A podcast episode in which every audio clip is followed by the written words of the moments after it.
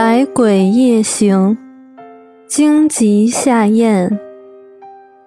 第三页，目镜四。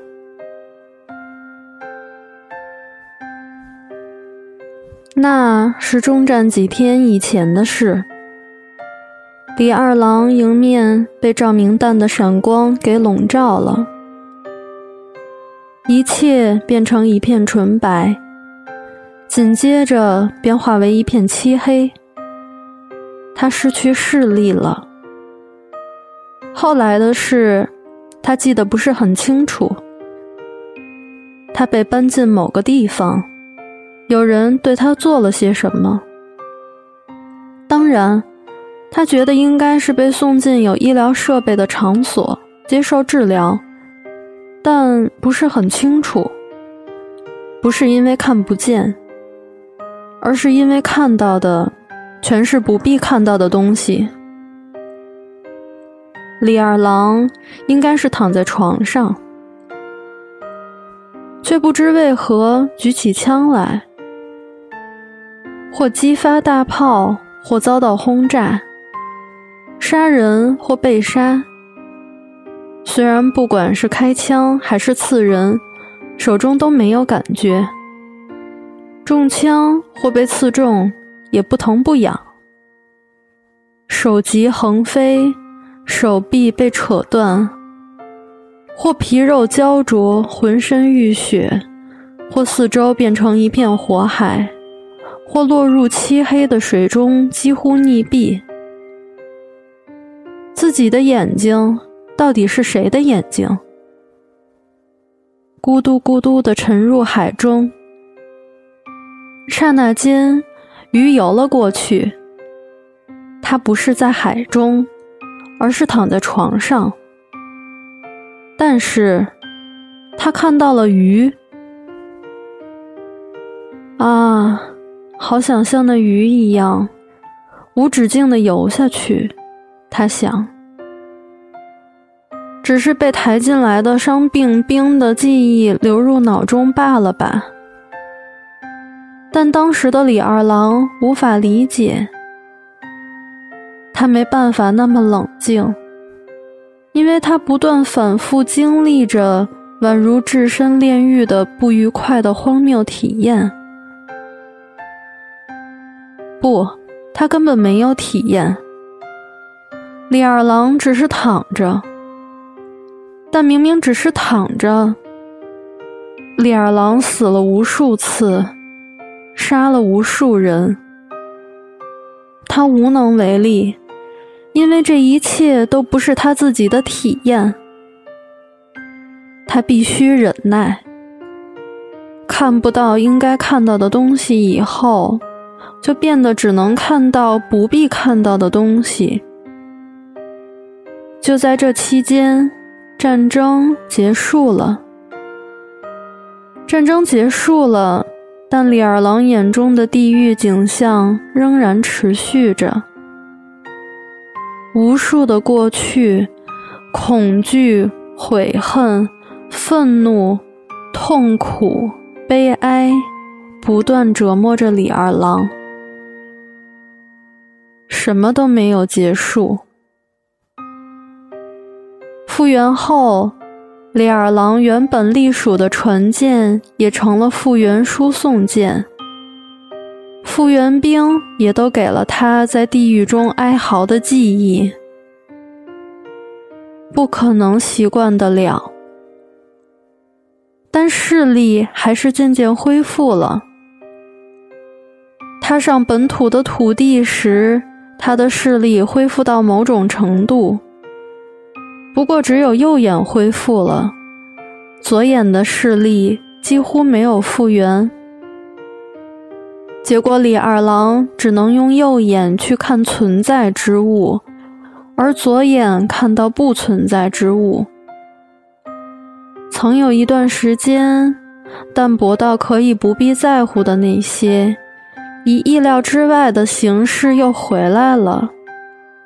原本李二郎以为那些会消失不见的，本土虽然变得一片混乱，但活力十足，感觉人变得比战前更多，甚至让人觉得，是否因为建筑物被摧毁了，所以人们只好倾巢而出？当然不可能是这个原因。喧嚣的世间充满了他不想看的事物。待在化为焦土的废墟，反而更令人心安。幸而老家没有遭到空袭，毫发无伤地保留下来，所以他在家里待了一阵子，但也不能永远赖下去。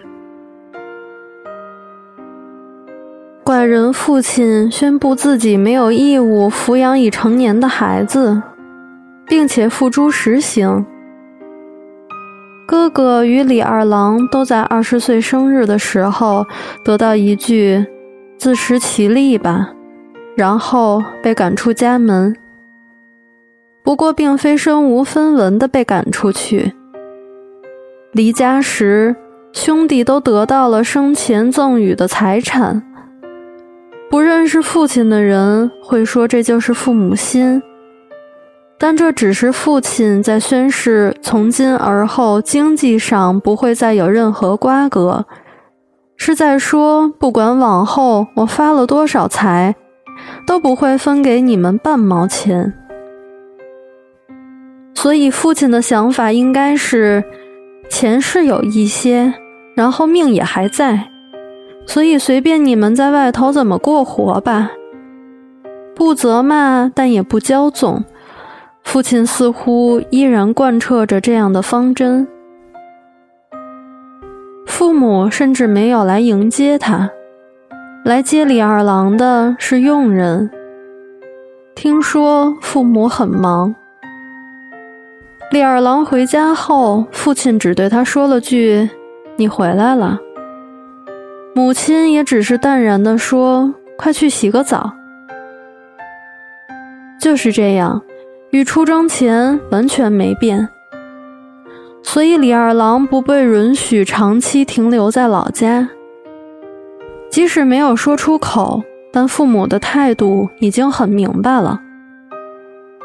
不过他还是在家里住了半个月，因为他不想见到任何人，也不想工作，但也不能永远游手好闲下去。他离家后租了处公寓，靠着熟人介绍，在杂志和报纸画些插图。他打的算盘是当个画家，就不必与人见面了吧？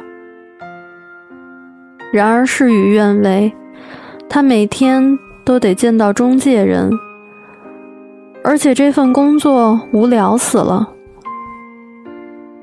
画得好也被打回票，说什么技巧一流，但不是画技好就行的，不许任意乱画，要听从指示。他说他已经听从指示了，是对方表达的不好。这样的情形接二连三，他不久就与中介人争吵，一气之下辞掉了工作。表面上是为工作闹翻了。但实际上有些不一样，因为他受不了再见到中介人了。那家伙八成在战场上杀过小孩。每次争吵，李二郎就被卷入那个场面，再也没有比这更令人沮丧的事了。当时，李二郎的哥哥用父亲赠予的财产开了家爵士乐俱乐部，经营的颇为有声有色。哥哥似乎计划利用俱乐部赚来的钱，在日光还是哪里开一家以外国观光客为对象的度假村。哥哥说人手会不够，如果你闲着没事儿，就来爵士乐俱乐部帮忙。哥哥似乎打算把俱乐部的经营交给他，但李二郎实在没那个意思。结果老是在乐团帮忙。李二郎以前就喜欢音乐，而且每一种乐器都很擅长。他弹了吉他，被称赞，连职业吉他手都自叹弗如，便加入了乐团。不过这也持续不久。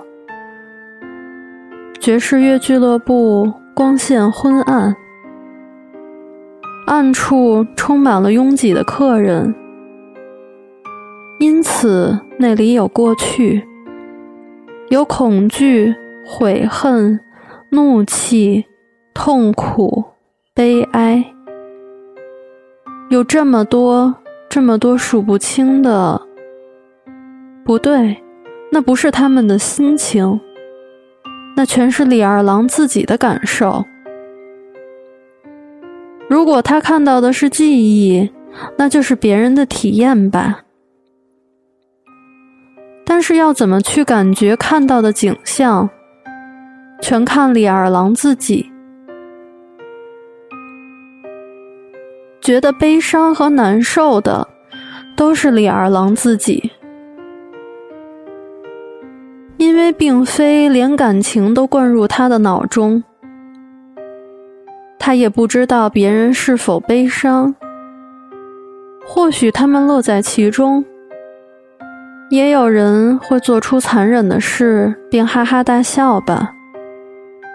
也有人即使碰到残酷的遭遇，也毫无知觉吧。因为每个人都不一样呀。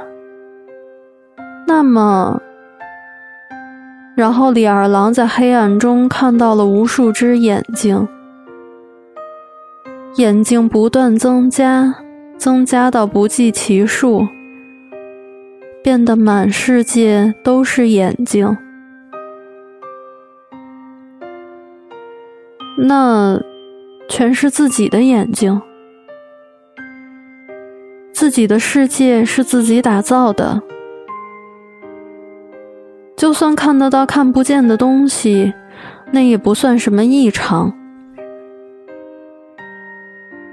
世上没有任何不可思议的事吧？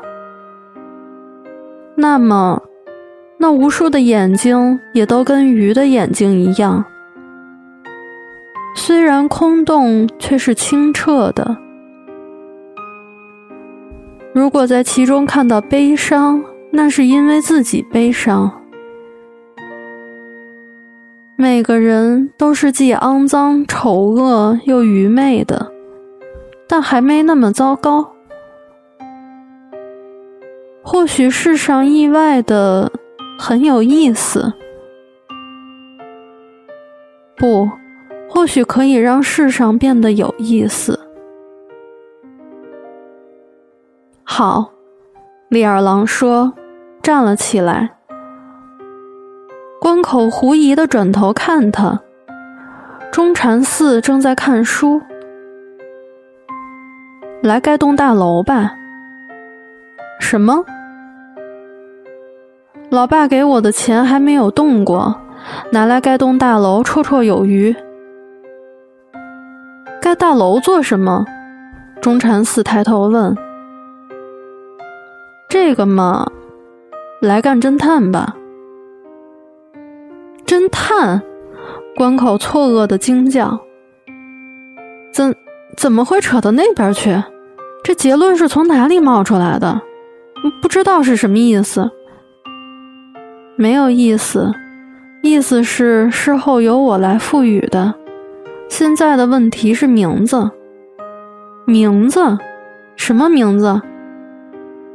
这点子我刚想到，当然还没有想名字呀。”喂，你在听着吗？中禅寺，你从刚才就一直在看什么呀？玫瑰十字的名声，中禅寺冷冷的回答：“就是他。”